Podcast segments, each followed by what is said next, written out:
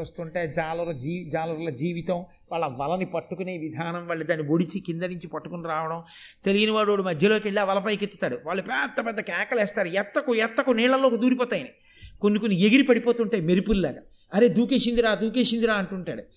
ఆ వల తీసుకురావడం నిజంగా సూర్యోదయంలో ఇన్ని వింతలు ఇన్ని చిత్రాలు ఉంటాయా అనిపిస్తుంది. అనుభవించి తీరాలి. కాబట్టి కుంతి వెళ్ళింది గంగానదీ తీరానికి. వెళ్ళి సూర్యోదయాత్పూర్వ స్నానమునకు వెళ్ళింది సూర్యోదయం అవుతోంది. కాబట్టి ఆవిడ మనసును ఆకర్షించింది. ఆవిడ చూసింది అలా సూర్యబింబం వంక అంతే. నేనే నాలుగు మాటలు చేతకాని వాడిని సూర్యోదయం గురించి అలా చెప్తే ఇంకా కుంతి ఎంత అనుభవించి ఉంటుందండి మహాతల్లి? ఆవిడ ఆ అనుభవం చేత ఆనందపడిపోయింది. అబ్బా ఏమి ప్రకాశం రా వెలుగుల ముద్ద మహానుభావుడు.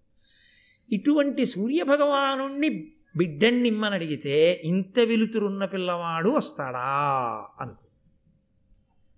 ఎవ్వరు లేరుగా? చూద్దాం. అనుకో బాల్య చాపల్యము ఈ దోషం కట్టి కుడిపేసింది. ఇది సత్యవతీదేవికి కూడా కన్యాత్వమనందు పుట్టాడు వ్యాసుడు. కానీ ఆవిడికి అలా చాపల్యం లేదు. పరాశర అనుగ్రహం అక్కడ.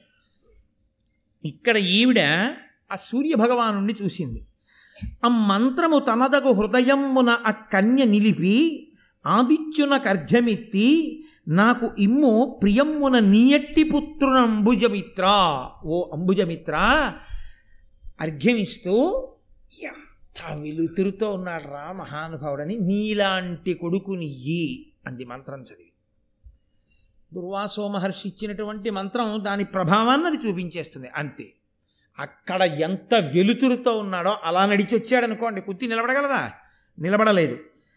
అని కేలుముగిచి నిలచిన వనజాయత నేత్రకడకు వచ్చెను గగనంబు నుండి కమలమిత్రుడు తన తీవ్ర కరత్వ ముడిగి తరుణద్యుతితో ఆమె ఇలా రెండు చేతులు ముడిచి తామర మొగ్గ పెట్టినట్టుగా పెట్టి నమస్కరించి నాకు కుమారుణ్ణియే అని అడగగానే తన విశేషమైనటువంటి తేజస్సుని ఉపసంహారం చేసి తరుణమైన కాంతితో అంటే చూడగానే అబ్బా అనిపించే కాంతితో సూర్యభగవానుడు గగనమండలం నుంచి దిగి నడిచి ఎదురుగుండా వచ్చాడు.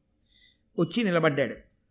నిలబడి పిల్ల కుమారుణ్ణి అడిగావు కదా ఇస్తానన్నాడు. హడిలిపోయింది. అమ్మ బాబోయ్ నేను కన్యని నాకు ఇప్పుడు ఇటువంటి కుమారుడు పుడితే ఎలా? అని వెంటనే సూర్యుడితో అంది ఎరుకలేమి చేసి ఇంతులెప్పుడు అపరాధయుతలు? సపరాధలైన వారి కరుణ ఎల్లవారును రక్షింతురనుచు సూర్యునకు లతాంగి మ్రొక్కే. ఆడపిల్లని కదండి.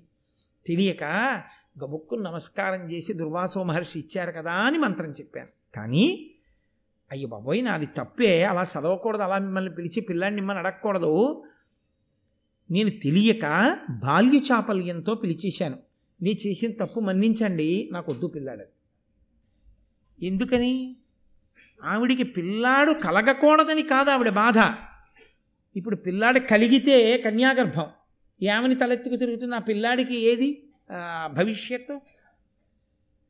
కన్యాగర్భం మహాభారత యుద్ధాన్నే శాసనం చేసింది. ఆ పిల్లవాడి జీవితాన్ని నాశనం చేసింది. కుంతీదేవి యొక్క దుఃఖానికి హేతుభూతమైంది. ధర్మరాజంతటి వాడు వైక్లభ్యం పొందడానికి కారణమైంది. ఇన్నిటికి కారణం కన్యాగర్భం. అందులో సూర్యుడి పాత్ర లేదా అంటారేమో? కొన్ని కొన్నిటి ఎందు ఇద్దరి దోషం ఉందని మీరన్నా ఫలితము ఒకరి ఎందు మాత్రమే ఎక్కువగా అనుభవించవలసి ఉంటుంది. అది సృష్టి ఎందు ఉన్నటువంటి ఒక లక్షణం. కాబట్టి ఎట్టి పరిస్థితులలోనూ కూడా కన్యాగర్భము ఎంత ప్రమాదమో తెలుసుకొని ఆడపిల్ల హద్దు మీరకుండా ఉండడం ఎంత అవసరమో మహాభారతం చూపిస్తుంది. ఈ ఒక్క చాపల్యం చేత కుంతి తన జీవితం అంతా నరకయాతన పడి ఇక్కడతో పోయిందని మీరు అనుకుంటున్నారా కుంతి జీవితంలో? కర్ణుడు పుట్టాడు పిల్లాడిని వదిలేసింది. అస్త్ర విద్యా ప్రదర్శనం జరుగుతుంటే కర్ణుడు కనబడ్డాడు మూర్ఛపోయింది చెప్పలేకపోయింది నా కడు కొడుకని. ఇది తుట్టతుదకు ఎక్కడికి వెళ్ళిపోయిందంటే శత్రు శిబిరంలోకి వెళ్ళి కర్ణుడిని అడిగింది పాండవుల్ని చంపద్దని. ఆయన అన్నాడు ఏమ్మా నీ నీ కొడుకుని కానా? నన్ను చంపద్దని అడిగావంటే నేను చచ్చిపోవచ్చు కదా? సరే నీకు ఎప్పుడైనా ఐదుగురే పాండవులు. నాతో కలిపి ఐదుగురో అర్జునుడితో కలిపి ఐదుగురో ఉంటారు. నలుగురు నా కంట పడ్డా నాకు దొరికినా చంపను. ధర్మరాజుని భీముణ్ణి నకులుణ్ణి సహదేవుణ్ణి విడిచిపెడతాను. అర్జునుణ్ణి మాత్రం విడిచిపెట్టాను. నన్ను నమ్ముకున్నాడు దుర్యోధనుడు. అర్జునుడి చేతిలో నేను పోయినా నీకు ఐదుగురే పాండవులు. కాబట్టి అమ్మ ఐదుగురు పాండవులు ఉంటారు. నీ కడుపున పుట్టిన నలుగురిని చనకను అని మాటిచ్చాడు. చిట్ట చివరికి తానే మరణించాడు.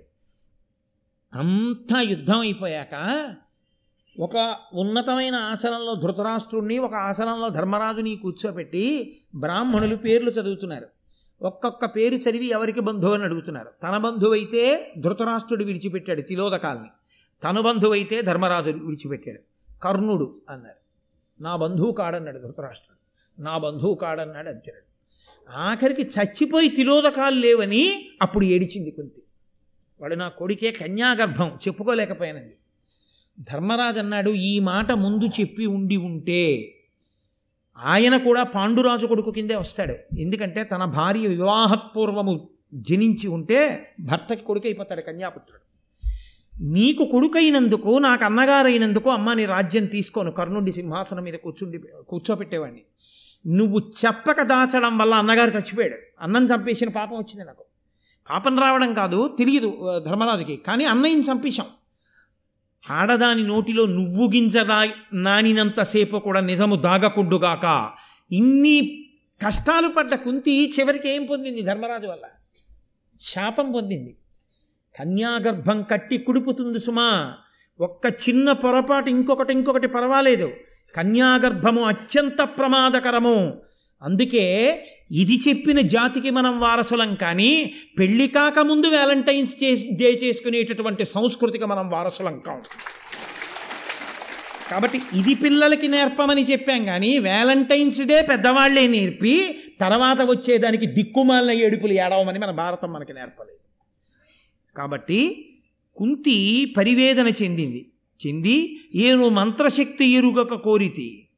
అన్య ఇదియు కొరగాదు నాక నాకు గర్భమైన నా తల్లిదండ్రులు చుట్టములను నన్ను చూచి నగరే. అయ్యో నాకు తెలీదు.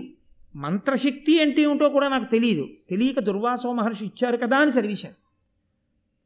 ఇప్పుడు నాకు గర్భమైతే నేను గర్భిణినై ఇంటికెడితే నా తల్లిదండ్రులు నవ్వరు నా బంధువులు నవ్వరు నేను నలుగురిలో నవ్వుల పాలైపోను అందుకుని నాకు పిల్లవాడొద్దు ఇప్పుడు వేడుకుంటోంది పిల్లలు వద్దని ఈ వేడుకుంటున్న స్థితిలో ఆయన అన్నాడు సూర్యభగవానుడు మాకు ఒక నియమం ఉంది. ఇప్పుడు మంత్రజపం చేసి నువ్వు నన్ను పిలిచినప్పుడు నేను కనపడితే నిన్ను అనుగ్రహించి తీరవలసిందే. అది మా నియమం. అలా పోన్లే అమ్మా అని నేను వెళ్ళిపోకూడదు. అది కుదరదు అది అలాగా. కాబట్టి నీకు బిడ్డని ఇస్తాను. కానీ నీకేమిటి భయం ఇప్పుడు? తెలిసాక నిజమే. మంత్రజపం చేశావు. గర్భిణివైతే కదు నువ్వు బెంగ పెట్టుకుంటున్నావు? సద్యగర్భమునందు బిడ్డని ఇస్తాను. ఇప్పుడే ఇక్కడే కుమారుడు లభిస్తాడు నీకు. కానీ నీ కన్యాత్వమునకు కూడా భంగపాటు రాదు. కాబట్టి నువ్వు వేరొకరిని వివాహం చేసుకున్న తర్వాత నీకు దోషం ఏమీ సంక్రమించదు. నీ కన్యాత్వం అలాగే ఉంటుంది. ఉండేటట్టుగా నీకు సద్యగర్భంలో బిడ్డని ఇస్తాను. అంతవరకు నేను నీకు ఉపకారం చేయగలను. తప్ప నువ్వు ఒకసారి మంత్రం చదివేసిన తర్వాత నేను వచ్చేసిన తర్వాత దర్శనం ఇచ్చేసిన తర్వాత ఇంకా ఇప్పుడు ఆ మంత్ర ఫలితాన్ని ఇవ్వద్దు అంటే మాత్రం ఇవ్వకుండా ఆపగలగడం మంత్రాధిష్టాన దేవతగా నా పరిధిలో లేని విషయం. ఇల్లు అంటుకుపోయిన తర్వాత అయ్యయ్యో ఇంకెప్పుడు స్టవ్ అలా వెలిగించనండి మంట ఆరిపోంటే ఆరుతుందా? కాలిపోతున్న చూర ఆర్పుకోవాలంతే. తప్ప కుదరదు కొన్ని కొన్ని పరిణామములు అలా ఉంటాయి అంతే కాబట్టి సద్యగర్భంలో కుమారుణ్ణి ఇస్తానన్నాడు. ఎటువంటి వాడు పుట్టాడో తెలుసా అండి?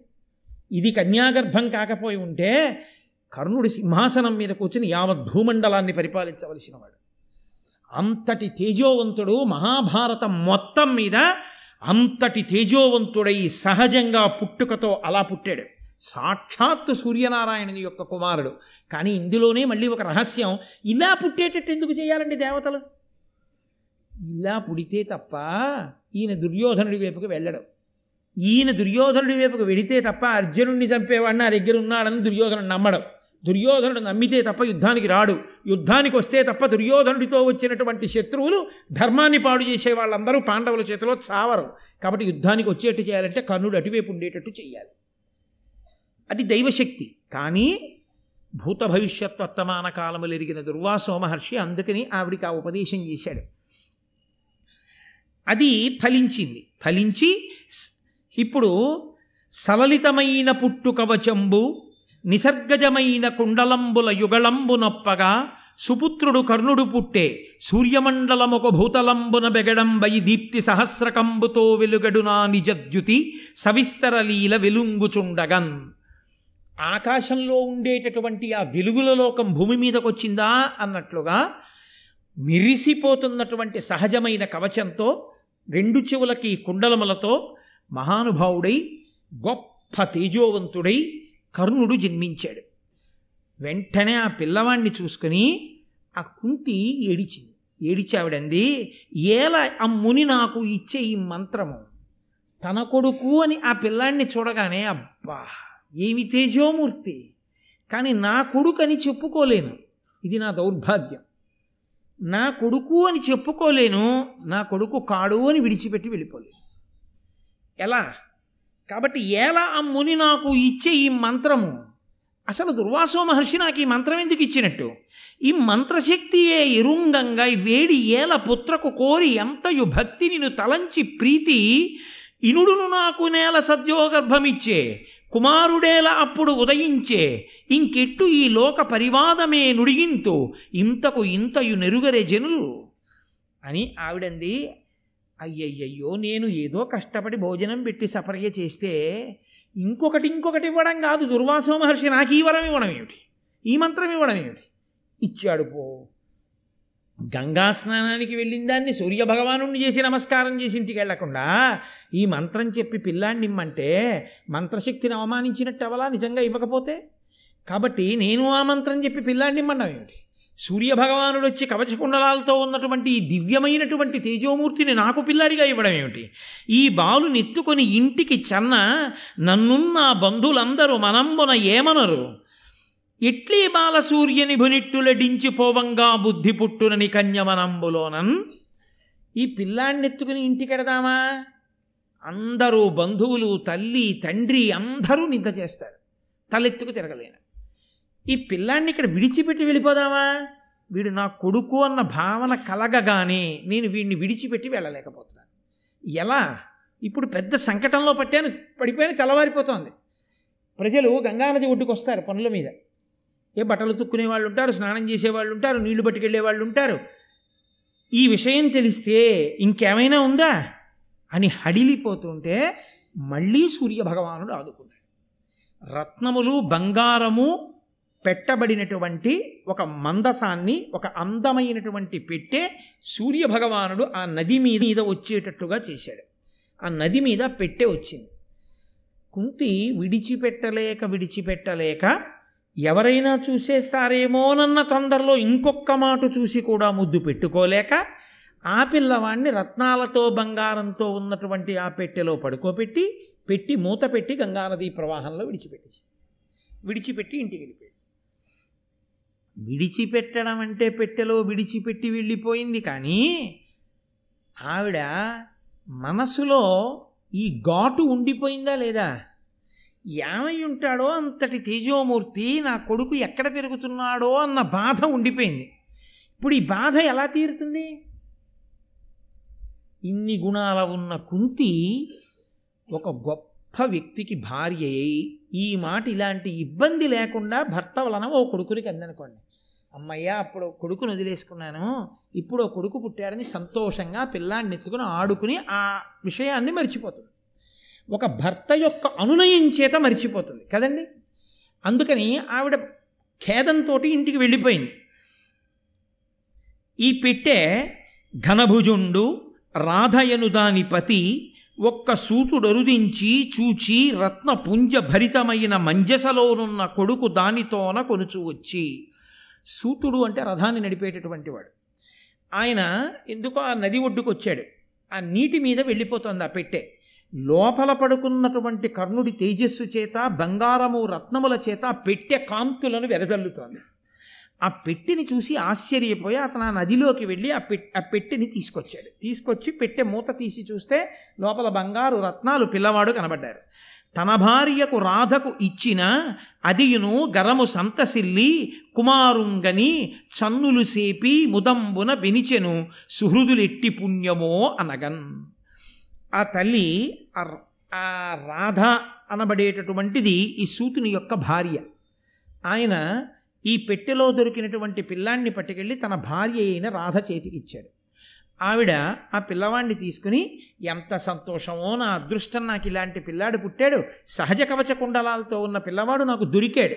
దొరికి ఆ కారణం చేత నాకు పుట్టిన పిల్లవాడితో సమానమయ్యాడని పొంగిపోయి మాతృత్వం పెళ్ళుపుకగా ఆమె ఆ పిల్లవాడికి స్థన్యమిచ్చి పెంచి పెద్ద చేసి పోషిస్తోంది. కాబట్టి కర్ణుడు పుట్టినది కుంతికి. పెరుగుతున్నది సూతపుత్రుడిగా పెరుగుతున్నాడు అక్కడ. ఆ కుంతీదేవి ఎన్ని గొప్ప గుణములతో కూడినదంటే ఎదుకుల విమల పయ పయోనిధి సుధాకర రేఖ కమనీయ కాంతి నిలయ అనవరతాన్నదానాభి తర్పిత ముని విప్ర జనాశ్రీ పవిత్రమూర్తి వినయాభిమాన వివేక సౌజన్యాది సదమల గుణరత్న జన్మభూమి పరమ పతివ్రతాభరణాభిశోభిత దామర దామరసేక్షణ దాల్మియందు పృథివి పోనిలదాని పృథు పృథ అను కన్యక అధిక వీరుడై స్వయంవరమునబడసి పరనరేంద్ర పరిభావి పాండు భూపరుడు పేర్మితో వివాహమయ్యే.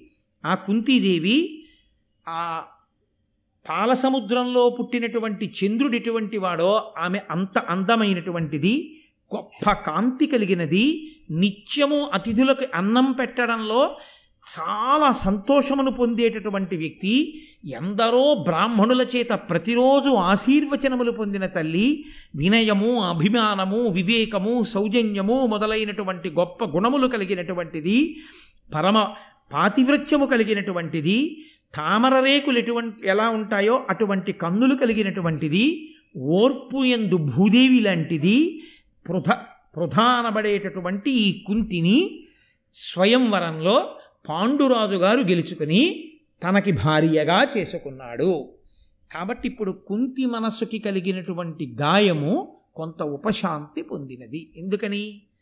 మహానుభావుడైనటువంటి పాండురాజుకి భార్య అయింది. ఆయనే సామాన్యుడు కాడు. పాండురాజు ఇటువంటి వాడు అన్నది మీరు ఇందాకనే విన్నారు.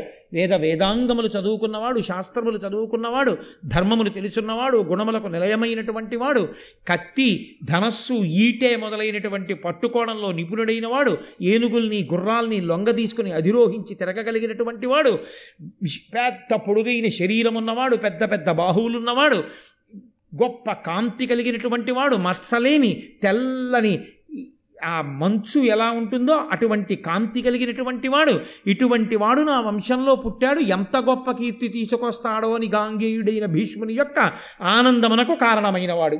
అటువంటి పాండురాజుకు భార్య కావడం చేత ఆవిడ ఎంతో సంతోషాన్ని పొందింది. కానీ కష్టము సుఖము సంతోషము వెంటనే పరివేదన ఇవి ఎలా ఉంటాయో చూడండి. ఇన్ని గుణములు కలిగింది ఇంత అందగత్తే భార్య అయ్యుంటే ఉంటే పాండురాజు గారి భార్యని నేనయ్యున్నాను అన్న సంతోషం దేనివల్ల ఉంటుందండి? నా అందం చేత భర్తకి తృప్తి నా గుణముల చేత భర్తకి తృప్తి నా పాతివ్రత్యం చేత భర్తకి తృప్తి. కాబట్టి నా భర్తకి ఇంకొక ఆడదాని మీద మనసు ఉండదు నేను ఇంత గొప్ప స్థితిని పొందానన్ననాడు కదా ఆడదానికి ఎప్పుడూ తృప్తి. ఆడది అలమటించిపోయేది ఎప్పుడంటే తన ఎందేదో లేదన్న భావనతో భర్త గాడి తప్పిపోయాడు అనుకోండి అరే నా వలన ఏదో లోపం జరిగిందని నా భర్త నాకు కాకుండా వేరొక స్త్రీకి వశుడవుతున్నాడని భార్య ఏడవాలి. కుంతి దగ్గర ఏది లేదని పాండురాజు గారు ఇంకో ఆడదాన్ని కోరుకోవాలి ఇప్పుడు? అలా కోరుకుంటే కుంతి మనసుకి గాయం మళ్ళీ తగిలినట్టే కదా? మీరు ఆ కోణంలో ఆలోచించండి ఆయన దక్షిణ నాయకత్వాన్ని పక్కన పెట్టండి. కానీ ఆయన మద్రరాజకుమార్తె అయినటువంటి మాద్రి శల్యుని యొక్క చెల్లెల్ని నేను వివాహం చేసుకుంటాను అని భీష్ముని యొక్క అనుమతి చేసుకుని కుంతి ఉండగానే మాద్రిని చేపట్టాడు. ఏదైనా బాగుంటుందేమో కానీ సవతి వచ్చినా కూడా సంతోషంగా ఉంటే అసహ్యంగా ఉంటుంది. అది తట్టుకోలేనటువంటి విషయం స్త్రీకి. కాబట్టి కుంతీదేవి యొక్క జీవితంలో మరొక్కసారి గాయమైంది. అరే నా భర్తకి నేను ఒక్కతనే భార్యని కాను. ఇద్దరు భార్యలు అందులో పెద్ద భార్యలు అని సరిపెట్టుకోవలసి వచ్చింది. అయినా ముందు చెప్పారు కదా నన్నయ్య గారు ఏది చెప్పినా దూరదృష్టితో చెప్తారు. భూదేవంత ఓర్పు కలిగినది. కాబట్టి సర్దుకుంది. సర్దుకుని ఓర్పు పట్టి అది కూడా జీర్ణం చేసుకుంది. జీర్ణం చేసుకుని ఇద్దరు భార్యల భర్త అని పాండురాజు అనిపించుకుంటే తాను పెద్ద భార్య అనిపించుకుని మిగిలిపోయింది. సరే కొంతకాలం జరిగింది. పాండురాజు గారు అతులత అతుల ప్రతాపలీలాయుతుడై ప్రాగ్ దక్షిణాపరోత్తర దిగ్భూపతుల నిజ శాసన వశీకృతులంగావించి తనదు కీర్తి విలుంగన్ నాలుగు దిక్కులను గెలిచి భూపతులందరినీ కూడా గెలిచి గొప్పగా ఆయన జైత్రయాత్ర చేసి అనేకమైనటువంటి ధనరాశుల్ని తీసుకొచ్చాడు. ఇన్ని తీసుకొచ్చిన పాండురాజు యొక్క గొప్పతనం అంతా ఎక్కడుందో తెలుసా అండి? అన్నగారికి చెప్పకుండా ఏ పని చేయడు. అన్నగారిని గౌరవించకుండా కళ్ళు లేని వాడివి నీకేమొచ్చని తోలనాడడం. నిజానికి ధృతరాష్ట్రుడు తాను ఒక తండ్రి బిడ్డలేమో కానీ ఒక తల్లి బిడ్డలు కారు. ఈయన అంబాలిక కొడుకు ఆయన అంబిక కొడుకు. ఆయనకి కళ్ళు లేకపోయినా ముందు పుట్టిన ఆయన పెద్దరికానికి మర్యాదనిస్తాడు. ప్రతిదానికి ధృతరాష్ట్రుని యొక్క అనుమతి తీసుకుంటాడు. ప్రతిదానికి ధృతరాష్ట్రునికి చెప్పి గౌరవిస్తాడు. అందుకే మహాభారతంలో ఆ ఉద్యోగ పర్వం మొదలైన చోట్ల చెప్పుకున్నాడు ధృతరాష్ట్రుడు. పాండురాజు ఎన్నడూ ధర్మం తప్పలేదురా. అంతటి బాహుపరాక్రమం ఉండి నాలుగు దిక్కులను జయించగలిగిన వాడై ఇటు పాండురాజు ఇటు భీష్ముడు ఉండగా నేను కళ్ళు లేనివాణ్ణైనా ఇంత వైభవాన్ని పొందానురా. బంగారం అంతా తెచ్చి నా కాళ్ళ దగ్గర పెట్టి నా చేత అశ్వమేధయాగాలు చేయించాడురా. అంతటి ధర్మాత్ముడు సింహాసనం ఆయింది. నీకన్నా పెద్దవాడు ధర్మరాజు ఉన్నాడు రాజ్యం నీకు ఇమ్మని అడిగితే నేను ఎలా ఇప్పించనురా? నాది కాందాన్ని ఇడిచాడు ధృతరాష్ట్రుడు అంత గొప్పవాడు పాండురాజు గుణనిధి మహానుభావుడు.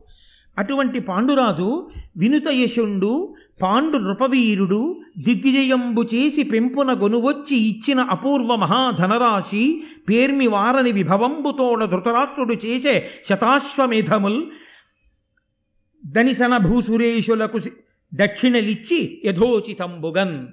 ఆ ధ పాండురాజు గారు వెళ్ళి దశ దిశలను గెలిచి నాలుగు దిక్కులను గెలిచి ఆయన తెచ్చినటువంటి అపారమైనటువంటి ధనరాశులతో నూరు అశ్వమేధయాగములు చేశాడు ధృతరాష్ట్రుడు.